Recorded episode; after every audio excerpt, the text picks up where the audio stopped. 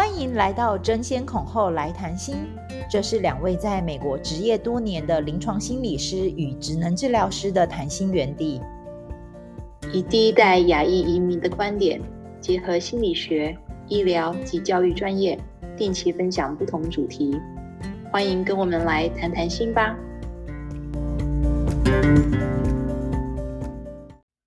Hello，大家好，我是婉珍。Hello，大家好，我是樊培。最近啊，小朋友开学，然后多时间我都要跟他们在那边 argue，就是说他们一天用电脑到底用了多久，然后还有就是说，哎，我们的那个三 C 产品啊，应该怎么使用啊？这些好像还蛮烦恼的哎，不知道就是其他人会不会有遇到类似的状况？对，这个对话也常常在我们家出现，就是好像他们也还没开始用，我就会开始在想，OK，你要用多久？那怎么用，在哪里用？然后我要怎么去规范？所以，所以今天其实这也是很多父母的共鸣，然后也听到很多很多父母啊，他们对于小孩在网络使用上这一块的纠结。所以今天想跟大家来聊聊网络成瘾这一块。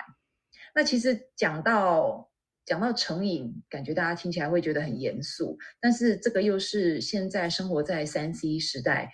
我们几乎每天都会遇到的问题。那你不要说小孩好了，其实大人也是会碰到。诶，我一用网络我就停不下来，或者我好像每天下班回家我就用透过网络啊、社群媒体啊、打电动啊来舒压的一个方式。所以，究竟就是想跟大家先探讨一下什么叫网络成瘾。那其实成瘾这个定义在精神疾病诊断里面不是一个陌生的名词。其实我们。知道有一些状况是，嗯，毒瘾的成瘾，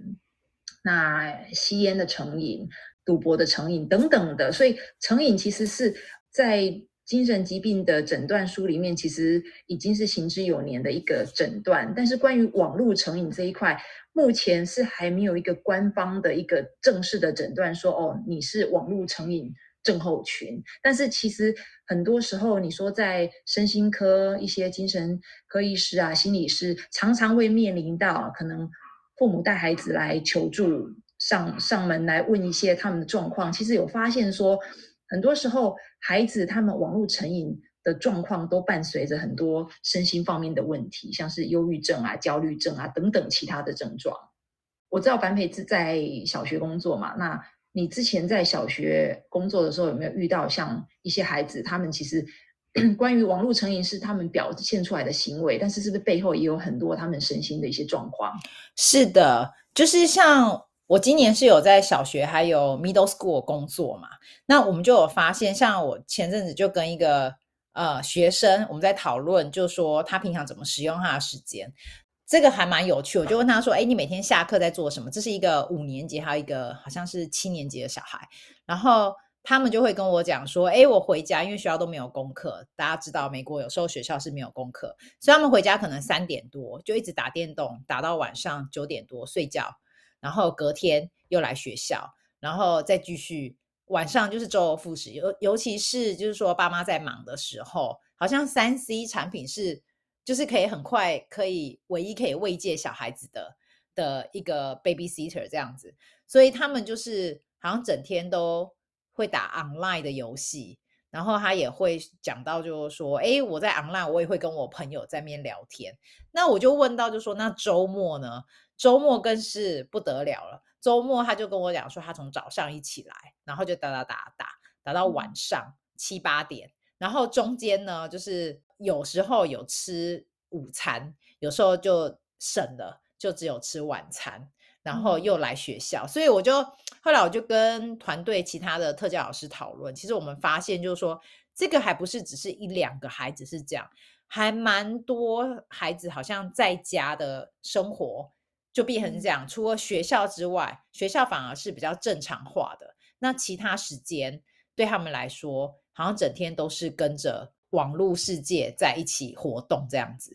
对，好像就是在网络世界变成占据了他们大部分的时间，除了吃饭、睡觉、上课一些必要的工作之外，其他时间好像都放在网络上了。这个变成是一个一个一个惯性，那也是让人家忧心的一点，就是，哎，为什么会会让人家这么着迷网络这一块？那其实我们当然知道说，环境是造成一个蛮大因素的影响。关于网络成瘾，那另外其实很多研究其实有发现说，在网络成瘾的的人里面，他们就是他们的脑里面其实就是有缺乏一个神经传导源，我们叫做多巴胺。那多巴胺是在提供给我们什么样子的的感觉？就是多巴胺其实是带给我们快乐跟快感的那种感觉。所以我们有发现说，那些比较容易会成瘾的，哦，你说网络成瘾的人里面，其实他们脑中的多巴胺是不足的，所以他们必须要用短时间大量的刺激，才能够达到跟我们一般正常人。可以达到的那种快乐的感觉，所以这就是为什么，呃，网络世界在网络上面，你很容易可以得到这些很短时间而且大量的快感。你说，因为那些很多是声光的刺激，那你说电玩也好啊，然后很多那种互动，不见得是真实的，可是它会带来给你很大量的这种刺激，所以在短时间内，你的多巴胺好像被 boost up，好像就哎突然让你觉得有那种。很强烈的、很快乐的感觉，所以因为你有得到这种快乐的感觉，你就会强化你的行为，所以你就你就会发现，哎，我好像不自觉的会一次一次就会陷入，当我好像心情不好的时候，我就很容易用这样子的方式让我来很快的得到快乐的感觉。那也有发现说，因为这样子的关系，这这些人可能某些人他们脑中就是缺乏多巴胺不够。这个力量不够，所以就好像比较容易会有是一个高风险，在网络族网络成瘾上比较高风险的族群。那除了刚才讲到多巴胺可能在这些过度使用网络的人身上啊，可能有发现有这种倾向之外啊，其实在美国的美国科协会在过去的十年当中，他们也做陆陆续续做了很多 research。其中，在二零一五年，其实有一个美国科协协会的一个教授啊，Dr. Hutton，他就做了一个研究，就是去了解，就是说，诶，那一样就是过度使用三 C 产品在小孩子的身上会有什么反应？那很有趣，他们发现就是说，其实因为我们知道人类的脑一直在发育，一直要到二十一岁，甚至有人有人是说，有些人要到二十三岁、二十四岁，整个脑才会完整的发育。完全，他们发现，在这过程当中，如果你过度使用很多三 C 产品的时候呢，其实你脑部的，我们知道脑部其实有两个区域，稍微跟大家科普一下，就是说我们脑有分灰质跟白质，那白质其实就把它想象就是像是呃我们电线啊在互相。连接，然后灰质的部分就像是一个机器，所以当连接越多的时候，其实你脑越活络，其实你想事情的速度会越快。那他们也发现，就是说，其实大量使用网络之后啊，很多孩子他们其实大脑的白质的发育的完整性是同等于同年纪的孩子是比较低的。那这主要是针对学龄前的孩子，就是可能是呃三到五岁的孩子去做的研究。他们也去预测了他们在之后在入学之后的学习，在语言啊、阅读能力上面，还有认知学习的上面，相较之下，他们的呃学业成绩也是稍微比较低落的。所以这其实我们也可以发现，就是在 neuroscience 的部分啊，其实网络是事实上是真的去改变了他们脑部。的一些法语还有结构的部分，嗯，那我们怎么会？我想很多人会好奇说，那我怎么会知道我有没有网络成瘾的问题？那很多时候这是我们自己主观的认定。那有没有一些客观的一个量表或者准则，让我们知道说我们的程度、我们的严重程度到哪里？那其实我相信大家在网络上面或者。随便搜寻一下，应该都可以找到网络成瘾的量表。那我在这里想跟大家 share 一个是，就是基本上那个概念是雷同的。我想你如果找到不同的量表，他们主要是要看你的 function，你的功能的部分有没有失能了。还有在第二部分，就是在你在嗯冲动控制的部分有没有失控了，我们叫 impulse control，有没有 lose 这个 impulse control。另外一个部分就是。当你没有接触到网络的时候，你有没有所谓的戒断症状？就像一些毒瘾的症状一样，就是你没有用网络哈，没有接触到这一块的时候，有没有开始产生一些症状会让你很难受的？尤其是心理的部分或者是生理的症状。所以，如果以分成这三大部分区块来看的话，呃，有一个 Dr. Keith Beard，他提出了一个很简单的 item 让我们可以自我可以自己自我检测。他说，如果你在以下八个症状里面，你有符合五个或者更多的症状的话，那你可能就是符合所谓的网络成瘾的症状。那第一个他提到的是，你有没有满脑子想的都是要怎么上网？然后当你没有上网的时候，你的脑子里面都一直在想啊，我什么时候可以再上网？什么时候可以再上网？那他指的上网，当然是指特定或不特定的状况。比如说，有的人是很沉迷于电动玩具，那他可能就是一直想要再回去电动玩具那一块继续。持续它刚刚之前的活动。第二个部分是有没有可能是，当你开始使用网络的时候，你会发现你每一次每一次或图片要使用的量会越来越多。比如说我今天我用了一个一个小时，那明天开始我就觉得一个小时好像不够，我需要到两个小时我才会达到同样的满足感。另外一个是，哎，有没有发现就是很很想要试着，其实有有。意识到一直用网络不是一个很健康的方法，那有没有尝试过减低使用量啊？然后自我控制，但是也从来没有成功过。然后有没有觉得好像周遭的人开始一些抱怨，然后有一些 comments 说啊，你都整天在上网啊，都没有跟我们互动啊，然后等等的这些言论出现。然后有没有发现自己的情绪？好像有点起伏，比如说有的人会有忧郁的症状，或焦虑的症状，愤怒的等等这种症状。当你试着想要减低网络的使用量的时候，还有一个很蛮明显的特征，就是有没有发现，当你开始使用很我们所谓的网络成瘾的症状之后，你的人际关系、你的社交能力开始发生改变，就是你发现你对于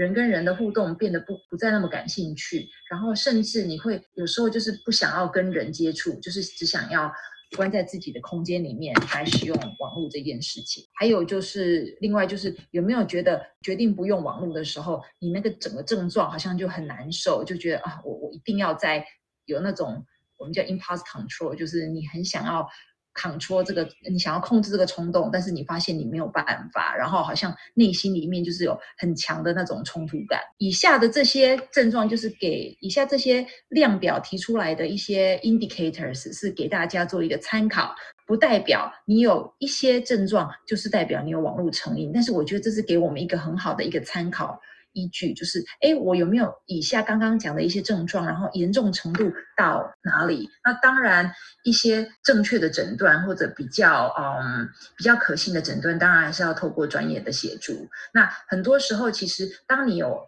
发现到或者意识到，好像这个症状已经持续了一段时间哈，那我讲一段时间，这个也是一般在诊断的依据是，你不会说我这个礼拜。啊，我要赶什么东西？赶一个报告，我重度使用网络，这样就是网络成瘾。其实他会看的是一段比较长的时间，比如说六个月或者六个月以上，甚至一年，就是一个长时间的行为观察，才我们所谓才有可能说达到像类似这样子的诊断。了解，所以像婉珍刚才有提到，就是说我们是需要。就是观察一段时间，就是三个月、六个月啊，看他的行为改变。那我们也在就是在工作环境啊、临床上有发现，就是说，如果是青少年啊，或是一些就是学龄的孩童，没有发现，就是说很明显，就是说他在学业上学业成绩本来诶一直都维持的还不错，然后后来就是突然，譬如说他考 state 的考试啊，或者说诶他的。工作功课，老师也发现，就是说常常迟交啊，未完成。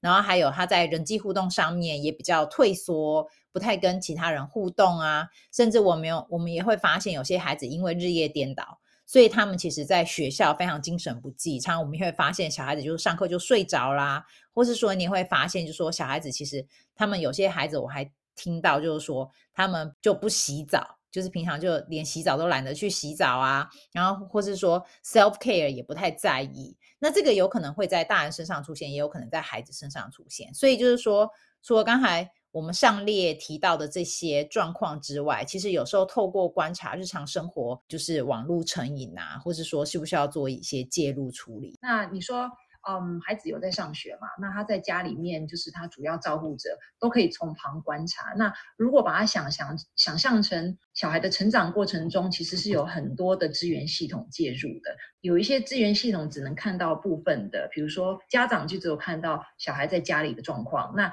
老师看到的是小朋友在学校的表现。那如果能够家长跟老师之间可以有一些互通一些资讯啊，然后把观察的可以互相联络的话，那其实比较可以协助到孩子说，哦，其实小孩在家里面他就是有，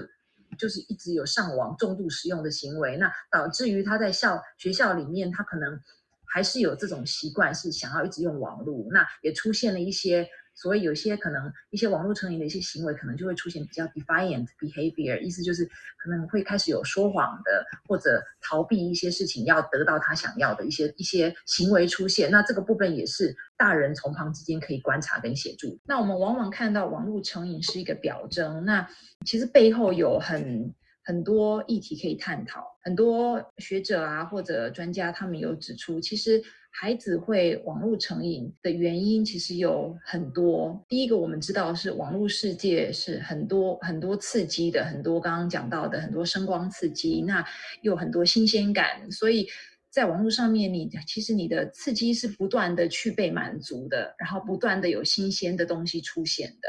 那另外就是有的时候是。反映出，其实，在家庭结构上可能有失出现了一些失衡的状况。那他可能是在家里面，maybe 是少了玩伴，或者觉得感到无聊。然后，如果父母忙，也没有空陪他等等的。所以，电脑或者网络好像变成了数位保姆。然后，他又可以跟他现在又可以做得很好，像在网络世界里面，一些游戏都可以做到，可以跟你有虚拟互动，然后很真实，让孩子觉得哦，他就是我的。可以寻求慰藉的一个很棒的一个出口，有的时候其实也反映出小孩的升学压力。那小孩越上高年级，其实课业学业上也越来越繁重。那如果无法从学业上或者一些一些课业上得到自信的孩子，网络常常就成了他们宣泄压力的出口。另外一个我们也常看到的是一个很有趣的现象，就是家管严的孩子，就是家里面家教很严的孩子，其实他在家庭里面。受受到了很多限制，很多这里那不行，这个也不行。那在生活上面，当他没有掌控感的时候，发现，哎，网络真的是一片天。只要他在网络上，好像他就可以暂时脱离父母的的家教严很严厉的管教当中，然后他可以在他自己的世界里面有很多的掌控跟很多的想象。那也有一些孩子，我们发现，其实他是在人际上。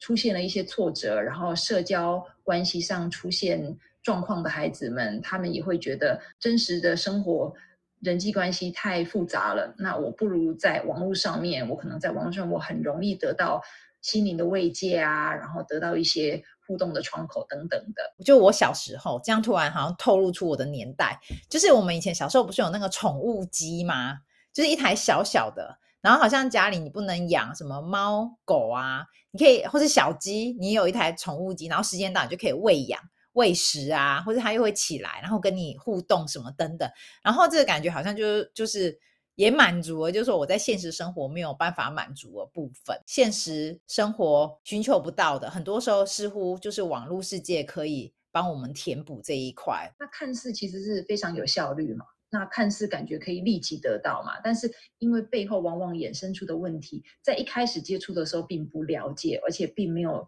察觉到。可是等到往往察觉到的时候，已经有有时候已经可能过了一段时间了，或者其实已经很习惯了这个东西或者这个虚拟世界的存在。所以你要脱离的话，你也需要一段更长的时间去慢慢意识到说，哦，其实它这个是害多于利的。那很多状况是慢慢慢慢衍生出来的问题，是一开始我们没有察觉到的。是我们有提到，就是家教很严的孩子啊。其实我有一个实际的例子，就是我有遇到一个是中国来的小孩，然后他们其实在家里管得非常严，所以他在家是完全没有网络，就是家里可能就是。把他就是网络啊、三 C 产品都是有严格控管，然后但是这个小孩后来去上学的时候，变成有另外一个问题，因为他就变成在学校是他唯一可以使用网络的时间，所以老师上课只要一拿到电脑，尤其是你知道前前几年我们就是因为要上网课，所以小朋友只要一拿到电脑的时候，那个小朋友就一直在网络上，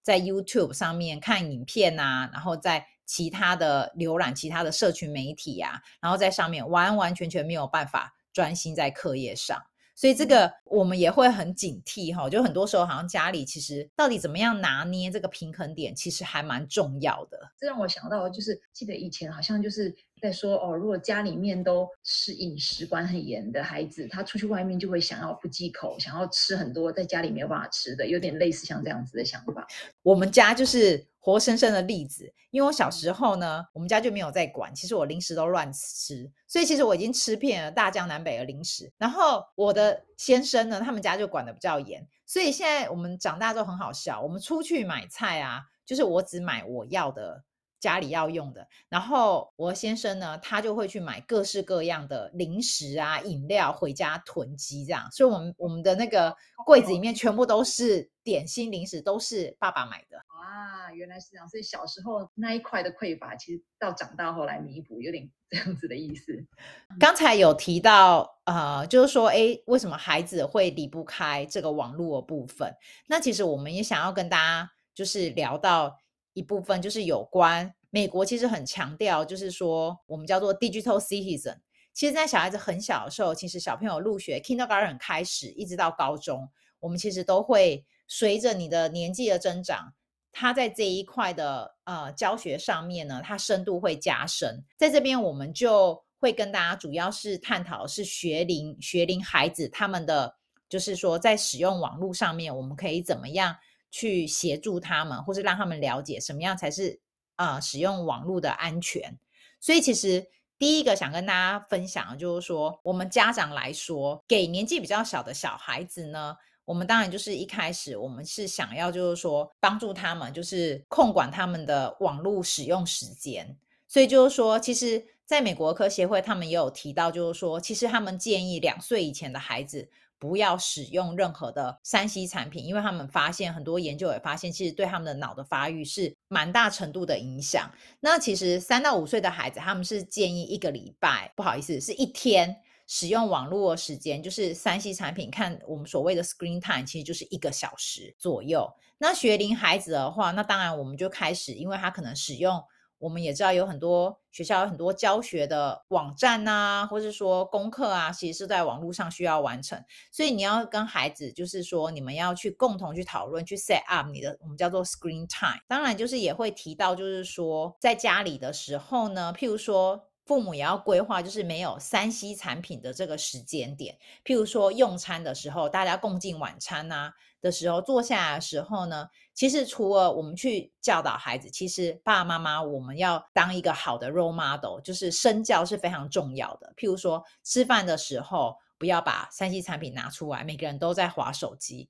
然后没有互动。其实吃饭时间是一个很好全家可以凝聚感情的一个时间，或者说你在坐车啊出去的时候呢，就是。不要随时都一个三 C 产品在手上，因为孩子他很多时候他反而不会跟外面去做一个连接。还有就是说，家中的你要设定某一些区域，像我们发现比较有效的方式就是说，如果孩子需要使用网络啊，使用使用电子产品的时候，家里可以设定一个空间，公共空间，就是说哦，我们就设定，当你需要用网络使用网络的时候，就在这个公共的空间，那不要把。就是说，电脑啊，或是三 C 产品带到你的房间，因为事实上我们在那个临床上面有发现，其实很多有睡眠障碍的人，很多时候他们其实都有一个习惯，就是睡前呢都还在那边滑手机。那我们也知道，现在当然是没有完全的证实，但是在某一部分，事实上在一些人身上真的有发现，就是说，荧幕上面的蓝光真的会影响到他的大脑。我们要睡觉的话，其实你的大脑是需要需要释放一一种物质，叫做褪黑激素。它事实上是会影响到你褪黑黑激素的分泌，所以也是因为如此，所以就是说，我们也不建议，就是说睡觉前的时候还在那边使用三 C 产品。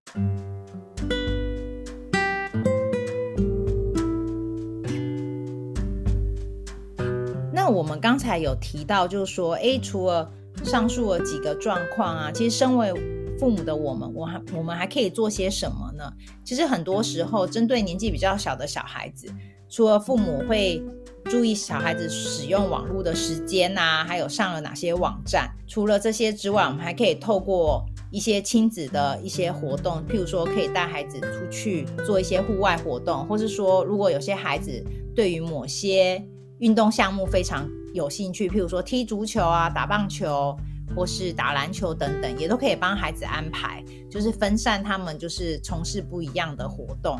那也让他们在不同的领域上面得到一些自我的满足。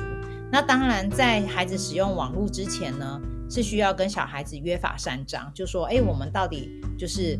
一天可以用多少时间，或者说我们一个礼拜可以用多少时间，这些都是可以透过你们亲子的沟通来定定这些使用的时间。那当然，我们也知道，就是说，其实很多时候坊间有很多 App。其实它是可以帮忙，就是说设定，譬如说网络时间你可以使用多少，或是家里的网络在某一个时间内，它就会网络就会断线。之前我也自己我自己就使用在我自己孩子身上，就是我们有设定，就是说你在家只能几点到几点使用网络，那几点之后可能就不太就不再能使用这些东西。所以这些也都是父母可以去思考，有时候我们可以。呃，在电脑上面啊，或是你们在网络设定，可以去做一些调整的。那当然还是说，最重要的是，就是说，我们身为家长，需要对孩子表达关怀，了解他们，常常跟他们有一些亲子的对话，去了解他们最近到底过得如何，或是说，呃，在生活当中有没有需要协助帮忙。这也是可以减少小朋友在。网络上使用过度，或是甚至出现网络成瘾的状况，在这边也想跟大家分享一个，就是我平常在学校跟学校老师啊，我们常使用一个网站，它叫做 commonsense.com。那我们也会把它放在我们我们的说明栏那边，大家可以看到。那针对学龄的孩子主要是国小小孩子，五到十一岁的小孩，就是说你可以，如果你的呃手机是在美国的话，其实你可以 text 一个字叫 kids k i d s 到二一五五五 two one five five five 的这个 number，我自己也亲身试验了一下，就是说你一开始当你到这个 text message 的时候啊，它会。就是还会有一些讯息跑出来，然后主要他会先问问看，有七个问题会先问你，就譬如说，哎，你的小孩子是几岁啊？还有你就是你自己是什么角色？是家长啊，或是你是学校老师等等，或是你是爷爷奶奶，他也都会询问一下。还有你家里的孩子是几岁到几岁？然后也会问一下，就说了解一下，就说平常你对于就是一些网络使用的。了解有多少？那最后的时候呢，也很有趣哦。他也会问一下，就是说你是自己的 identity，你是属于哪一个 population？因为这个网站它也有西班牙语的，更聪明的使用网络了解，甚至可以去保护自己的安全。像第一个想要跟大家分享，就是说，其实很重要是要让孩子知道，其实在网络上一些社群媒体 （social media） 的内容都是可以被公开的。所以一旦你把资料放到上面的时候，其实很多时候它是 information，就是所有人就是都可以看到的。还有就是说，我们也知道，很多时候我们喜欢在网络上就是会照照片啊，或是有一些留言。那网络上的讯息其实是可以被截图，就是复制再贴上，甚至再拿去分享。所以很多时候在这个分享的过程当中，有时候我们的孩子或是别人家的孩子，难免有可能。因为这过程当中受到伤害。第三个就是说，也是要教导孩子有一个正确的观念，就是说，在网络上不可以盗用别人的账号，或是做一些伤害他人的言语啊，或是放一些照片。之前也跟大家分享一下，之前我儿子他们他在学用学校的电脑，然后他其实他的网络的账号就有被盗用。就是是他们同一个学区别的学校的小朋友，那时候他还是国小，因为大家知道前几年我们上网课，就是一个 middle school 的小朋友跑来他们的国小，呃，小朋友的网站，他就进去他们的聊天区，然后去上面放一些不是很不，呃，不是很好的一些言论跟一些不雅照片。后来学区因为我们有跟校长讲，所以校长跟学区那边有做一个介入处。所以像这个也是很重要，让孩子知道，就是说在网络安上面的安全是很重要的。还有另外一个就是，也要教导教导我们的孩子，不要随便分享自己目前所在的地方，就像我们知道，我们常会分享 location，所以其实很多时候在那过程当中，其实也无形之中把一些我们自己的讯息暴露出来，有可能会有造成一些比较危险的状况。然后当然就是也要教导孩子，就是自己要去 monitor 自己，注意自己网络使用的时间。哇，谢谢凡培提供了这么多 information。那其实我不晓得父母有没有觉得说，身为父母，其实在这个时代其实挺辛苦的，就是又要关注小孩的哦有没有健康长大，然后学业成绩要辅导，然后运动也要也要辅导，然后另外还有这一大一块就是关于网络安全这一块。那不可否认，我觉得其实很多时候我们把它视为洪水猛兽，但是其实如果我们可以换个角度来想是，如果我们现在无可避免是生长在这个数位公民的时代，我们怎么样跟他共处？然后这个也是一个对于这个世代的孩子们的他们一个认同。所以，我们可能很难说，我们我们那个年代都没有手机，还不是这样过了。那可能对于这个年代来讲，整个情况、整个世代还有整个文化，已经跟我们以前是不太一样的。那父母怎么样做一个调试？接下来想跟大家分享一下，是如果孩子开始有出现网络成瘾的状况，身为家长应该可以怎么来陪伴孩子，或者可以怎么来应对？那其实。跟大家讲的是，网络成瘾绝对不会是一天一夕造成的，一定是一段时间，可能是累积下来的一段时间，然后有可能是渐进式的一个过程。所以，当其实孩子开始出现于一个算是早期的网络成瘾的症状，其实父母可以做的，其实 cues 或者一些暗示，其实可以让父母可以察觉说，啊，小孩可能这段时间有遇到一些困难，那。他们可能会寻求一些让让一些让他们心情会比较好的方式，或者是让他们可以转移他们的注意力，不会一直沉浸在不是很愉快的一个一个状态下。那父母可以做的，其实可以从旁观察，但是不用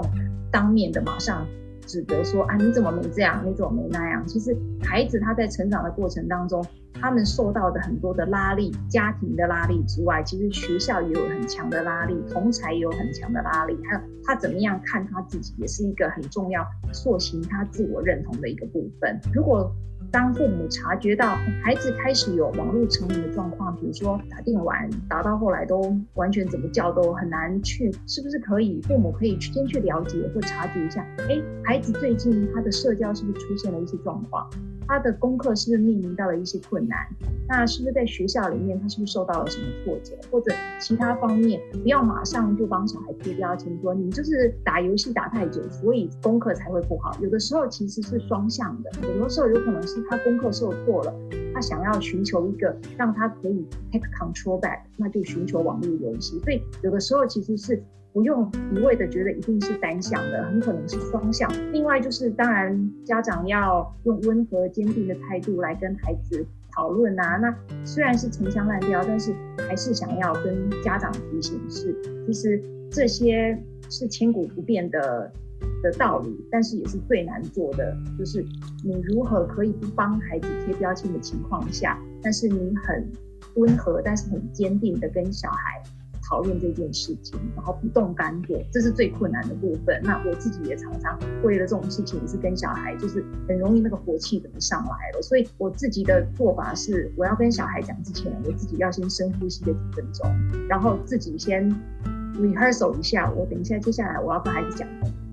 我要讲什么是对于我们的谈话是有帮助。我出现什么样的状况是对我想要达到的目的是没有帮助的。所以其实父母如果自己可以先。冷静下来，好好反思一下，说：“哎，我今天想要跟孩子讲的目的是什么？”那像我的话，我可能就会想说：“我的目的是我的担忧，那我想要表达我的担忧，还有就是我的恐惧，我怕他是不是用太久，还有用一些东西是我没有办法控制的。我会在跟孩子谈话当中表达我的担忧跟我的恐惧，正好也是这个这样子的情况，让小孩可以了解我内心的想法，所以反而小孩他是可以透过。”听到我的担忧跟恐惧，反而回应我。他他们可能有时候就会说，没有啊，我在就比如说有一次他是在跟在跟他同学谈论功课，但是他们很快的一起把功课做完了。我自己一开始就是认定说他一定是在打什么呃玩数学游戏啊，或者打一些不是在我们规范范围里面的 agreements，所以我很容易就会冲上去，就会想要用指责的方式。但是后来自己先冷静之后，听听孩子怎么说，才发现哦，原来跟我想的其实是有落差的。还有小孩可能如果他已经是很常打电动、打电动的情况。父母也很容易会觉得，哦，小孩在电脑面前一定是在打电动，那这个是很难避免的。因为如果孩子本身就已经很沉迷电动，然后觉得好像已经已经有这样子的状况，父母很难不用自身的自身的假设跟你过去的经验来来标签化孩子。但是你能够做的是，其实可以能够有跟孩子一个对谈，永远是不会错的。听听孩子怎么说，因为有的时候是。父母想把他自己的话讲出来，然后就走人了，然后就不给孩子有机会讲，或者不给不给孩子有机会解释。那这个时候很容易会造成了把孩子越推越远的一个状态，就是孩子会可能他心里面可能有一些苦闷，但是他会觉得他不敢跟你说，也不知道怎么跟你说，而且会认为你也不想听。很多时候亲子之间的一些嫌隙跟裂痕，也就是慢慢从。那样子的开始状况会慢慢越裂越深，所以这个是想跟大家分享的一些一些状况。那当然，当然，如果孩子的成瘾状况已经比较严重，然后父母可能已经从旁已经规劝了，然后已经试了很多种方式，但是还是没有见效的话，其实是非常鼓励父母可以勇敢，然后让孩子知道说，我们这个时候我们大概不是只有。透过我们自己的努力，或者是彼此调整就可以达到的。我们可能得要寻求一些专业的帮助。那这时候专业帮助有可能是孩子可能其实身心上已经出现了一些困难，那是不是有一些药物需要介入，要找精神科医师或者心理师来评估等等的。那这些都是关于比较嗯专业的一些转介的协助，是那些资资源永远都是在的，只要父母愿意。去面对，然后愿意接受这样子的情况，那想跟这些这些资讯想跟大家探讨。那我们今天的嗯，今天其实我们讲了多关于养网络成瘾，然后网络重度使用，还有网络安全等等的。那横跨了年纪，其实其实可以说从学龄到青少年 population，甚至其实。我相信，其实有些大人听到网络成瘾，其实也会有点共鸣，会觉得说，大人本身就是有这种网络重度使用的症候群，那我该怎么办？所以，希望我们今天讲的这些资讯对你有一些启发，也有一些帮助。OK，那我们 Podcast 下次见喽，拜拜，拜拜。